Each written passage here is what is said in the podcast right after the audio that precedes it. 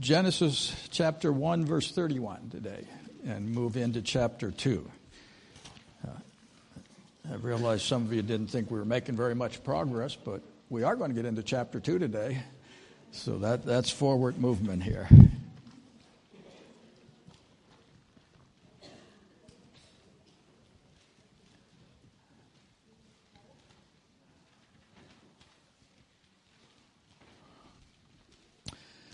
And God saw all that he had made, and behold, it was very good. And there was evening, there was morning, the sixth day. Thus the heavens and the earth were completed, and all their hosts. And by the seventh day, God completed his work which he had done, and he rested on the seventh day from all the work which he had done. Then God blessed the seventh day and sanctified it, because in it he rested from all his work which God had created and made.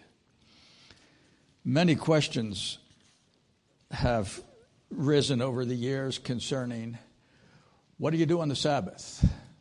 Should we worship on Saturday? Should we worship on Sunday? And on and on goes the, the questions that relate to it. Not new in our generation. Jesus wrestled with questions concerning the Sabbath because back in his day there had been many traditions and many laws added to that simple command to, to honor the, the seventh day there. It, it had become a burden to people. In Jesus' day, there was a restriction on how far a person could walk on the Sabbath day. I, I, I would have trouble with that because uh, I, I, like to get out and walk, and uh, when you're out in the woods, you can reflect on the Lord and so forth. Couldn't do that back in Jesus' day. You couldn't walk more than a, a, a mile, or not even a mile, before you were breaking the law. They were also taught that if somebody was injured on the Sabbath day, you could cover that wound with a band aid or bandage, but you couldn't put any medicine on it. Because if you put medicine on it, you're promoting healing, and that's working on the Sabbath day. And so you had to wait till the next day to put medicine on it. Uh, another ridiculous rule that they had was it was permissible to spit on a rock, but not on the dirt. If you spit on the dirt, it makes mud. And so again, you're working on the Sabbath day there. Uh, Jesus repeatedly had problems with their traditions. Uh, he healed on the Sabbath and got in trouble for it. His disciples plucked a few ears of grain as they walked through the, the uh, a field one day and, and got criticized for that. Uh, he wrestled with the question can you do good or not on the Sabbath day? And, and he, or he had the Pharisees wrestle with it, he didn't wrestle with it.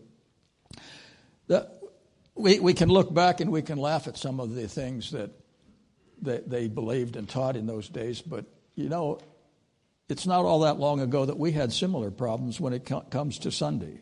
In the early 1900s, in Evansville, Illinois, the founding fathers came up with the idea that uh, the fizz in carbonated soda was a corrupting influence on young people. And so they passed a law saying it was illegal to sell soda on Sunday. You just couldn't do it.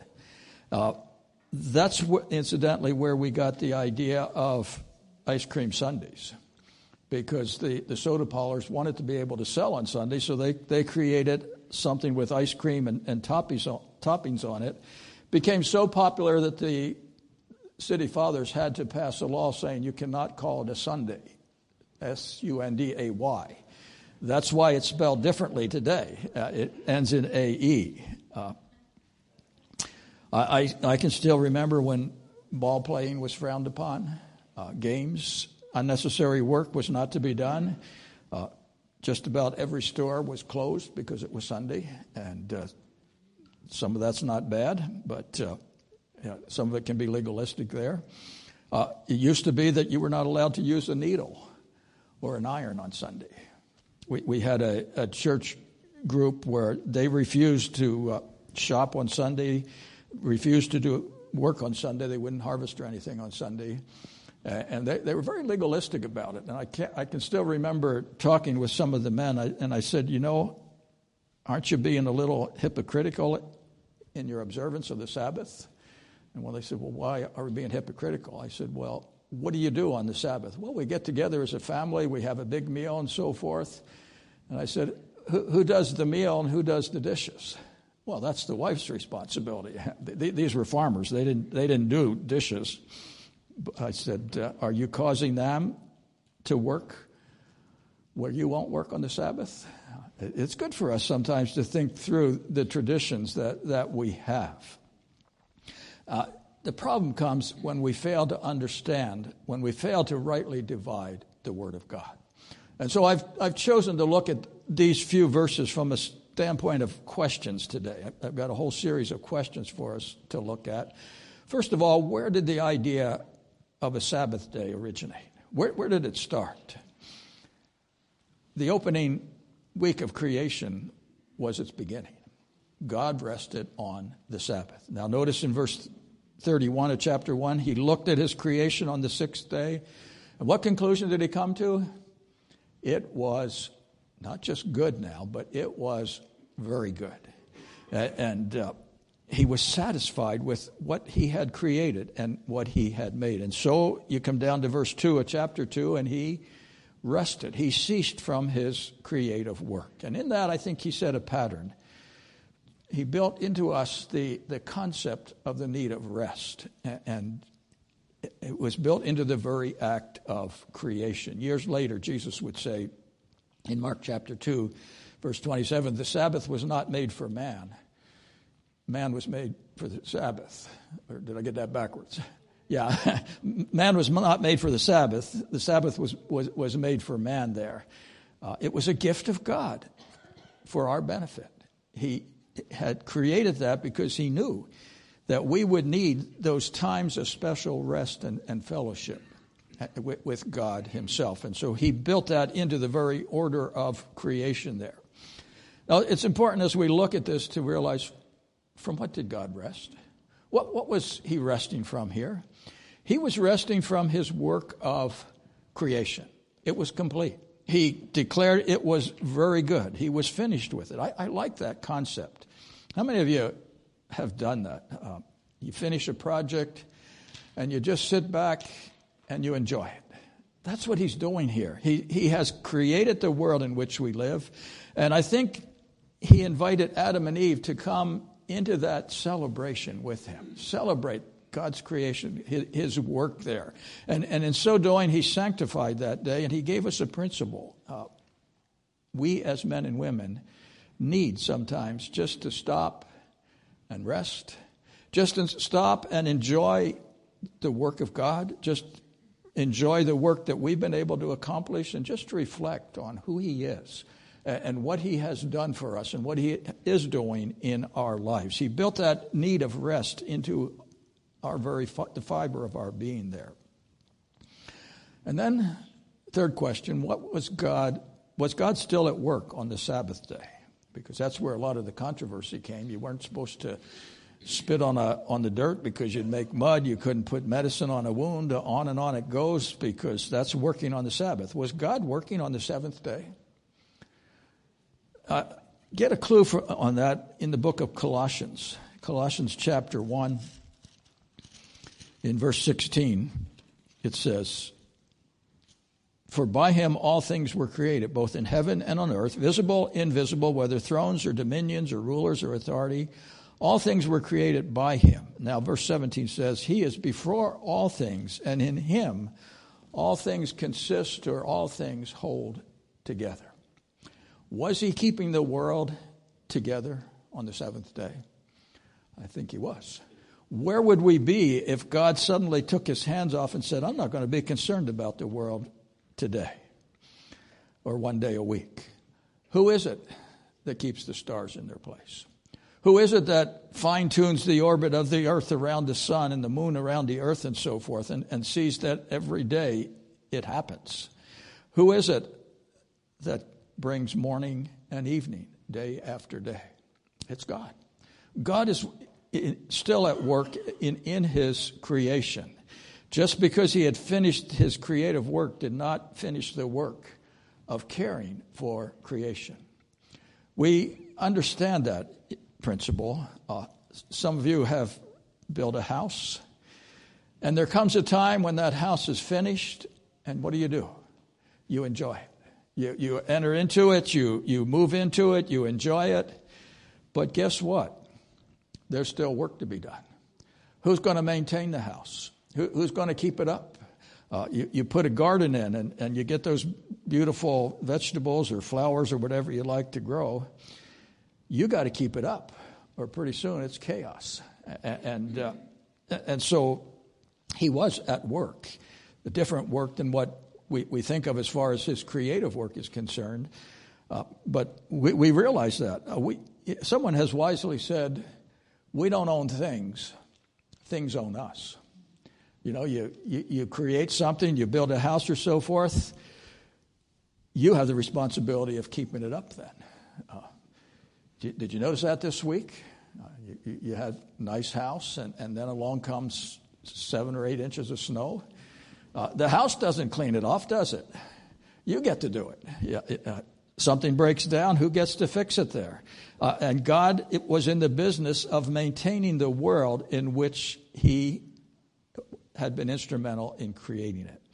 In, and as you think about that, in creating the world and in creating Adam and Eve, God assumed a tremendous responsibility because He is the one who has to care for that. He was not just creating, but He was maintaining it as well. Now, as we think about that, why do we do? Why do we create things?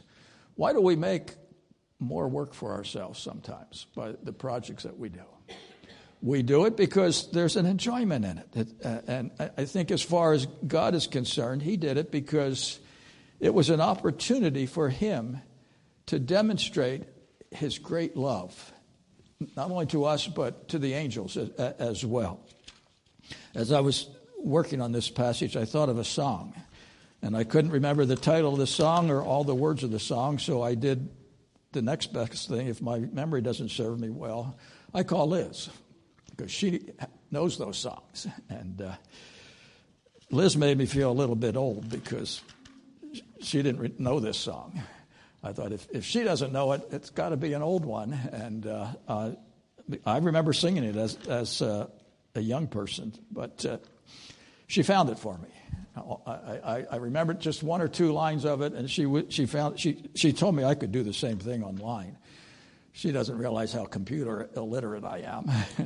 it, uh, that, that, that's going a little bit far to try and find that online, but it, um, it's called Holy, Holy, Holy is what the angels sing. Now, I understand that Harold and Rochelle are working on this song, and they're going to do a special for us one of these days.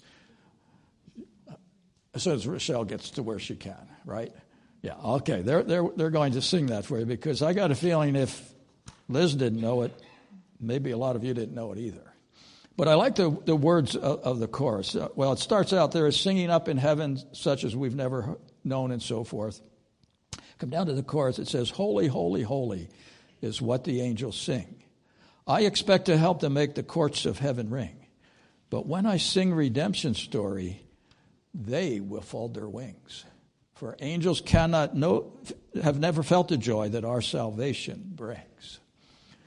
God has revealed something through you and I about his love that even the angels did not understand. Uh, we are, uh, uh, and whether we like to think of it or not, we're an example to, to the angels. We are put on display revealing to them something about the love of God. Now, I don't know if you like to be an object lesson or not, but I think that's the idea behind it there. God is using us to, to reveal something about His love and about His character. And so with that in mind, the stage was set for the Sabbath in the Old Testament. What was the purpose for the Sabbath? Uh, it's interesting as you read through Scripture, you will find no mention of the Sabbath from Genesis chapter 2 till you get to the book of Exodus. Over 2,500 years of human history, there is no mention of the Sabbath, nor as we look back over the and study the ancient civilizations and so forth, there is no mention of the Sabbath day in any of those cultures. They recognize a yearly cycle because they could see the, the seasons come and go each year. They, they even had it pinned down to so many days. They, they, they recognized a monthly schedule because of the moon. But there's nothing in nature that identifies a seven day work week. Nothing that, that, that brings that, that concept to, to our attention. So it was something that God created apart from nature there. It isn't until you come to Exodus 16, as the children of Israel are making their way into the wilderness there and they need food and God sends the manna from heaven, that you find a, another mention of the Sabbath. He, and he tells them there in Exodus 6, 16, uh, he's going to send the manna, but on the, the sixth day, you had to get twice as much if you're going to eat on the seventh day. It wasn't going to be there on the seventh day. It was a holy day. And some people believed it. Some people went hungry on the Sabbath, the first one. Uh, I'm sure by the time the second week rolled around, they, they knew that God meant business and, and they, they got with the program there. But I wonder how many people actually went hungry that, that first one because why should I bother picking twice as much today when I'm, it's going to be there in the morning? And, then it was put into the law in Exodus chapter 20 as one of the Ten Commandments in verse 8 there. He says, Remember the Sabbath day to keep it holy. Six days you shall labor and do all your work.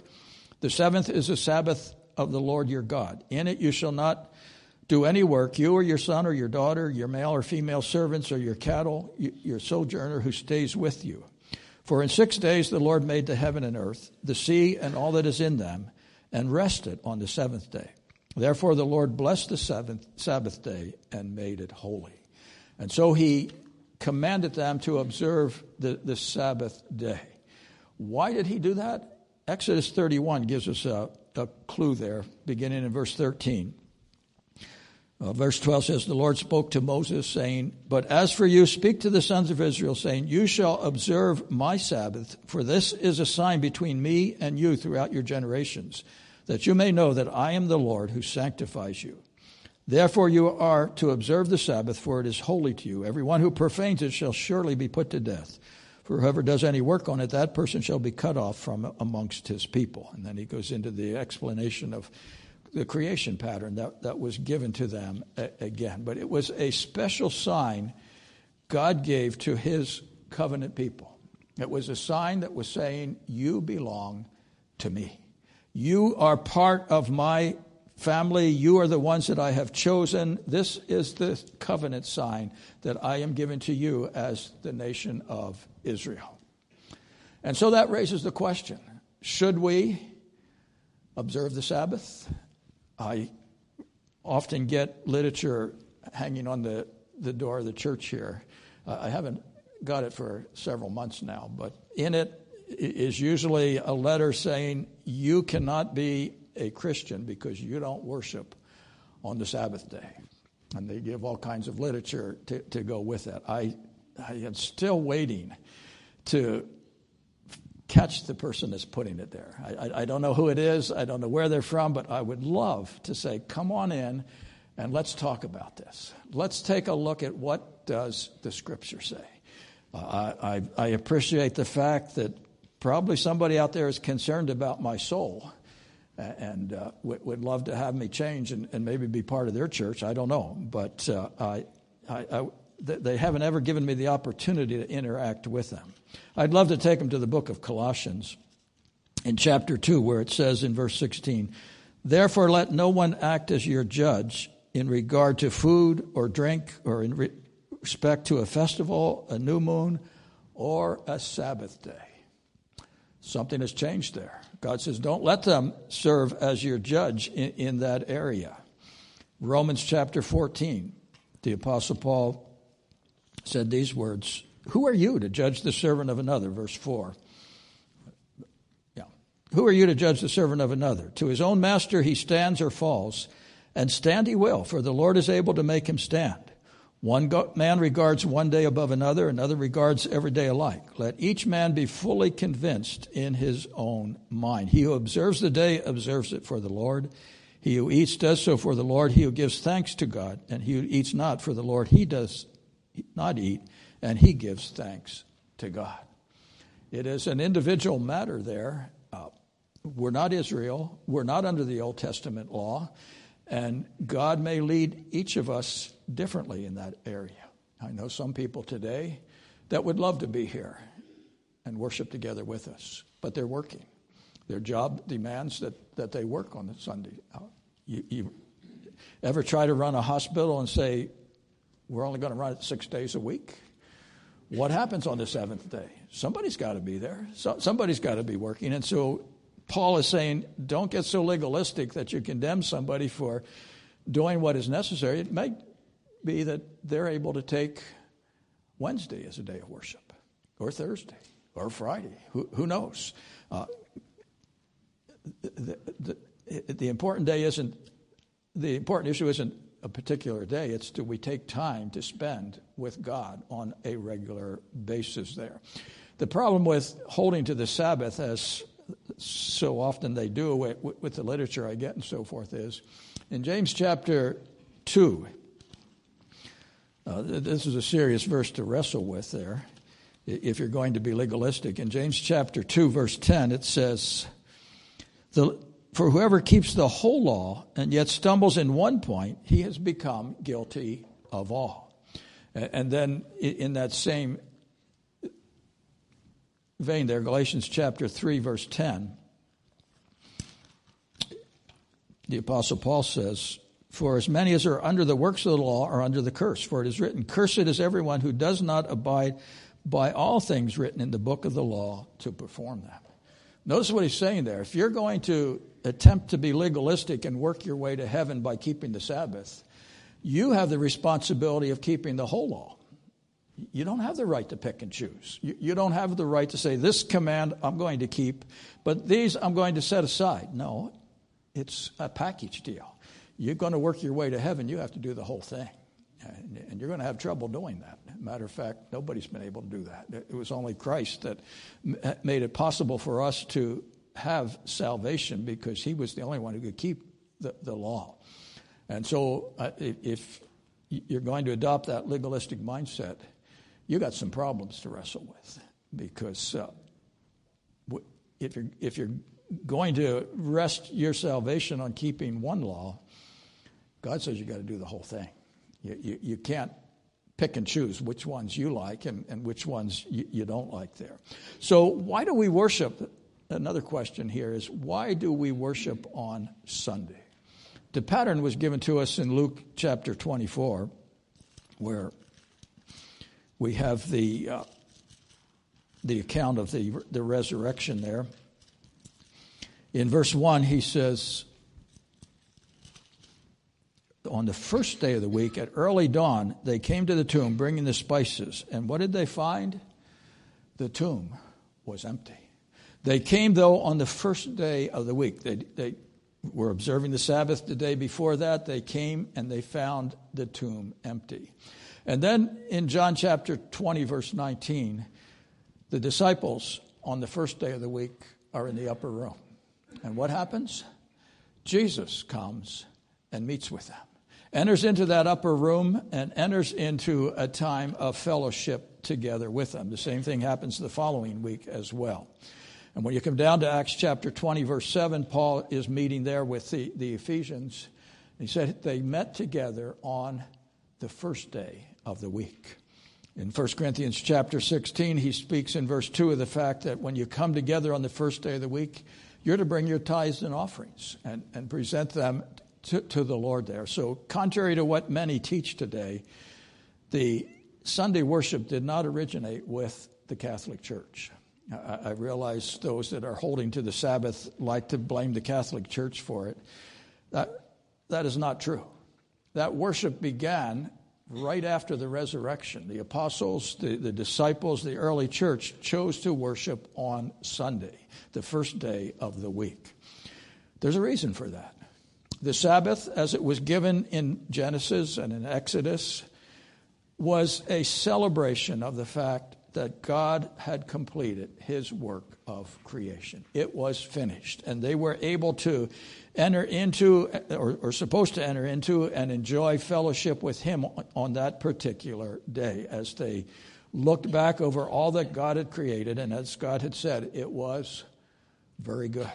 He was satisfied with his creation and he invited them to join in to that celebration. And I realize we live in a world that has been marred by sin, and, and there are unpleasant aspects out there. But we still, as we look around us, have so much to say thank you for. we've been blessed. Uh, we, we live in a tremendous part of the world. If anybody has a reason to rejoice and enter into an enjoyment with creation, I think we do in, in the area in which we live. We, we, we can just praise the Lord for that. But the first day of the week celebrated something entirely different. Uh, the Sabbath celebrates the work of creation, of the work of redemption now.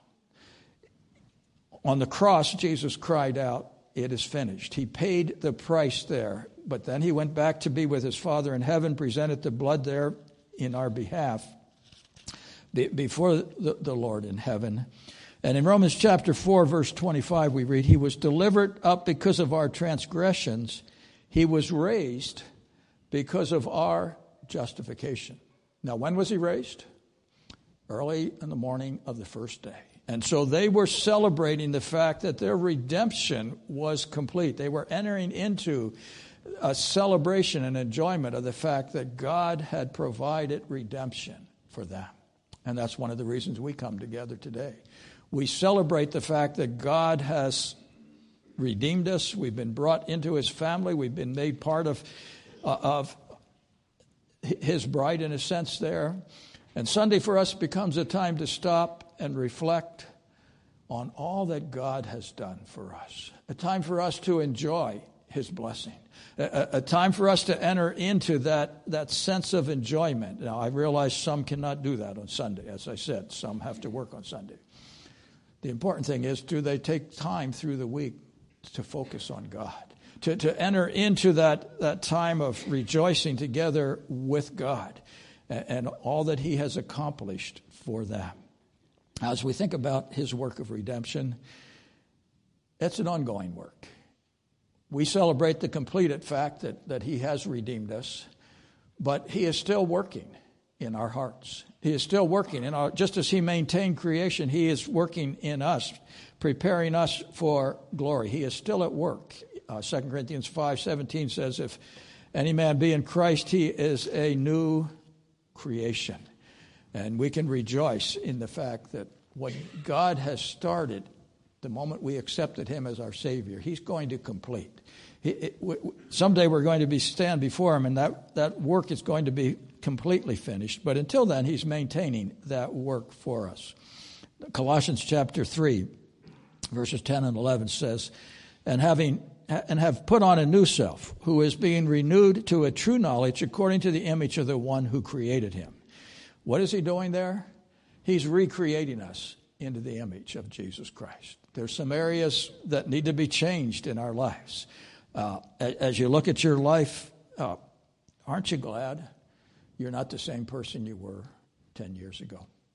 Aren't you glad you're not the same person that you were before you came to Jesus Christ? Has he, has he done some work in your heart and life? And are there areas today that he's changing, he's working on in your life? He, his work of redemption is an ongoing work.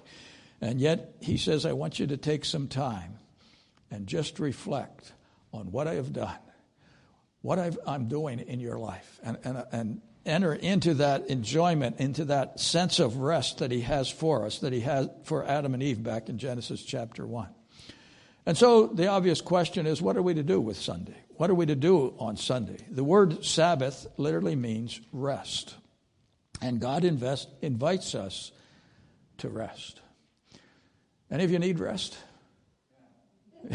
yeah, we do, don't we? It, it's built into us. Uh, we, we can drive ourselves so long, and then if we don't get some rest, we collapse. and we get the rest one way or another. Uh, it's better to program it into our life than it is to uh, have God have to step in and say, wait a minute, it's time for you to rest. And I'm going to put you maybe on a bed of sickness or something to, to, to get you back into that, that right place there. But, uh, and, and I hate it when I have a, a, a, work in progress when it comes to a sermon.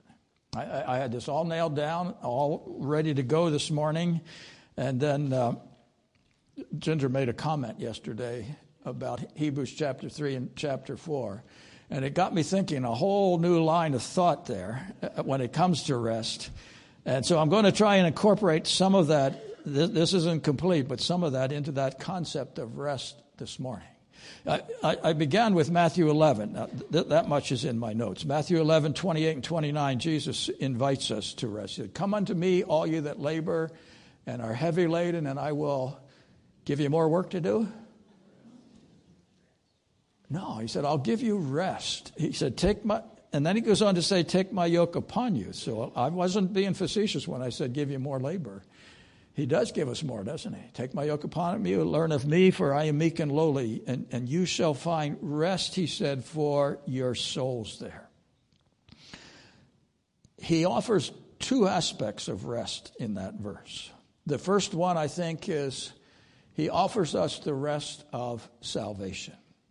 Have you, you think back to before you came a child of God, were you trying to, were you laboring to get right with God?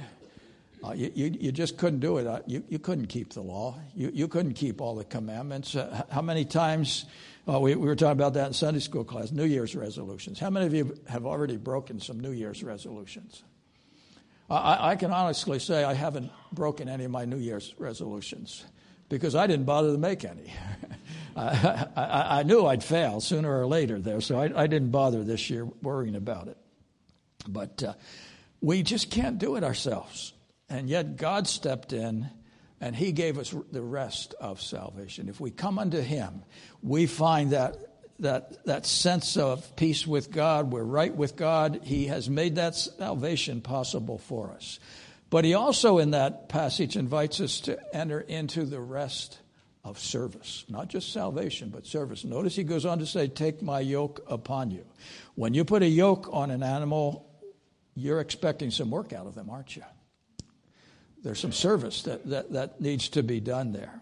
And yet, notice, even in the midst of that service, He is there with us and He helps us bear the load. He brings that sense of rest into our lives there.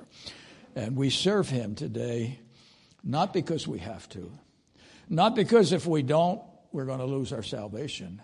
We serve Him simply because we love Him. That should be our motive there. Uh, John chapter 15, Jesus said in verse 14, If you love me, keep my commandments.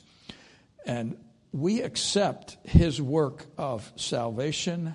We accept the rest of salvation and of service by faith. Now that takes us to Hebrews chapter 3. And there he's talking about the fact that the children of Israel did not enter into God's rest. Now, if, if you read that passage, it wasn't the rest of salvation that he has in mind there. It was the rest of service. Because whether uh, they, they came up to the edge of the promised land, and, and do you remember what God said? Go in. It's yours. You, you, it's all yours. I've given it to you. It's yours to enjoy. And they said, We will not go in. There's giants in the land. We, we, there, there's walled cities. We, we can't go in. And because of that, what did they miss? They didn't stop being the children of God. God very carefully led them for 40 years through the wilderness. Who was it for 40 years that provided the manna for them? Who was it that provided water when they were in a desert area? Who was it that provided protection from the armies that, that came against them? It was God. God was at work in their lives. But what did they miss?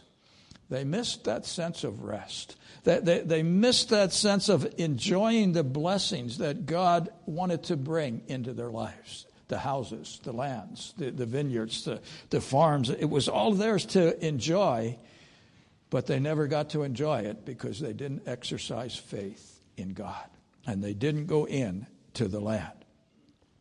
And then you come down to the sobering part of that passage in chapter 4 there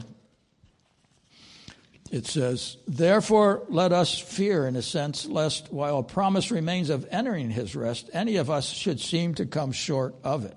For indeed, we had the good news preached to us. And then he goes on to quote from the, the nation of Israel there. You can read those verses there. But he mentions that, that, again, that God rested on the seventh, seventh day. And he invites us to enter into that rest. We do that by faith. We, we do that in the midst of our service by entering into a step of obedience with Him. If we refuse to enter into that step of obedience, we miss the blessing. We miss the enjoyment. We, we miss the rest that, that He would bring into our lives in the midst of our hectic activities. The fact is, we need those times of rest. We need those times of regular enjoyment, of taking time to stop and worship and reflect on God and what He's doing in our lives. Hebrews 10 25 says, Don't forsake the assembling of yourselves together as the manner of some is. We need those times when we come into the presence of the Lord and just enjoy Him. Just focus on who He is and, and what He has done in our hearts and, and lives and, and enjoy that time together with Him. Now, we need to be careful, as we mentioned from Colossians chapter 2, verse 16.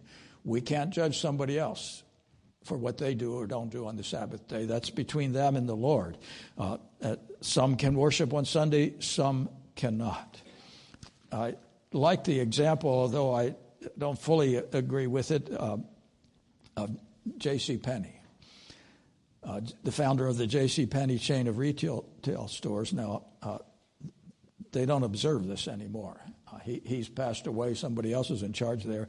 But one, on one occasion, he made this statement If a man's business requires so much of his time that he cannot attend the Sunday morning and evening services and Wednesday night prayer meeting, then that man has more business than God intended him to have.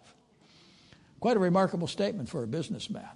I, am not sure that you'd get away with that today, but that, that was his viewpoint. Uh, James Garfield when he became president of the United States, on the very first week that he was in office, uh, one of his cabinet officials came to him and said, There's an issue of national importance, a national crisis, and I've called, I'm calling for a cabinet meeting at 10 o'clock tomorrow morning on Sunday. Uh, President Garfield looked at him and he refused. He said, I have another appointment at 10 o'clock in the morning. The official pressed him on it, and finally he, he said these words I should be interested to know with whom you could have an appointment so important that it cannot be broken. President Garfield looked at him and replied, I will be as frank as you are. My engagement is with the Lord to meet him at his house, at his table at 10:30 tomorrow, and I shall be there. President Garfield sanctified the Lord's day, and guess what? The crisis passed, the nation survived. He felt it important to take some time to be with the Lord. Again, we come back to what we looked at last week. The Westminster Catechism says, What is the chief end of man? It is to glorify God and enjoy Him forever. We need those times when we set apart time just to enjoy God just to enjoy His presence, just to come into His presence. Maybe it's together as we do on Sunday morning and worship Him and, and praise the Lord. We have the so much to aid us in that worship. We have our, our music and so forth that, that brings us into the presence of the Lord.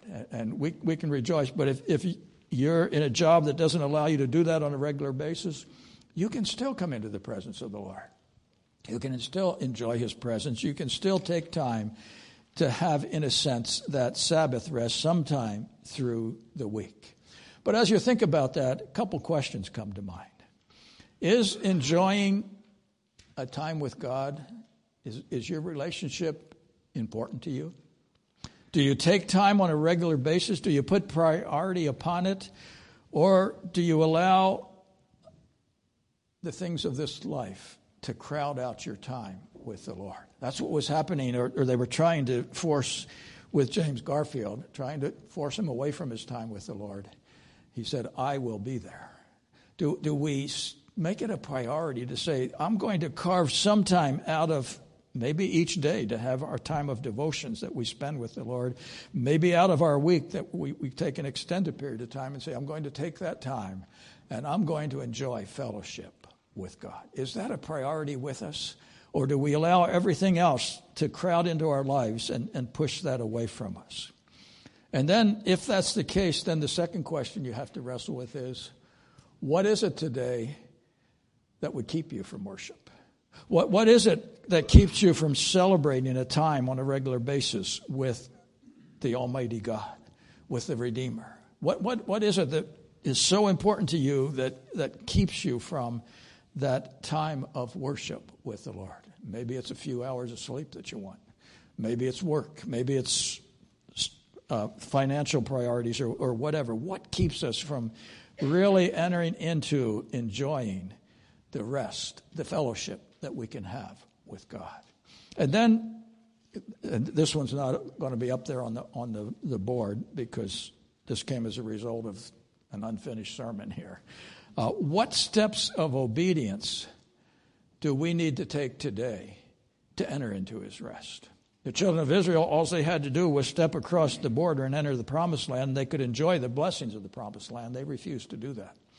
When they came into the promised land 40 years later, the next generation entered the land, but they didn't enter into rest either.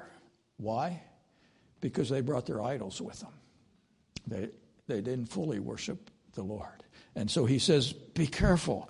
God holds out that, the concept of rest to us, but is there some act of obedience that we have to do to enter into that rest? What, what is he asking of us? What, what is that rest of service that he's talking about in Matthew chapter 11 there?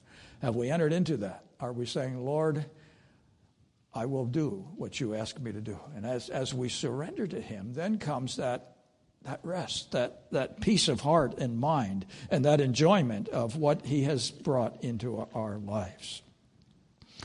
And so, as you think of the Sabbath rest, is it yours today? Have you entered into it? Not as the nation of Israel tried to do, but have you really entered into a fellowship, a relationship with God? And are you enjoying God today? Father in heaven, we stop and just want to say thank you for rest and for that whole concept of rest.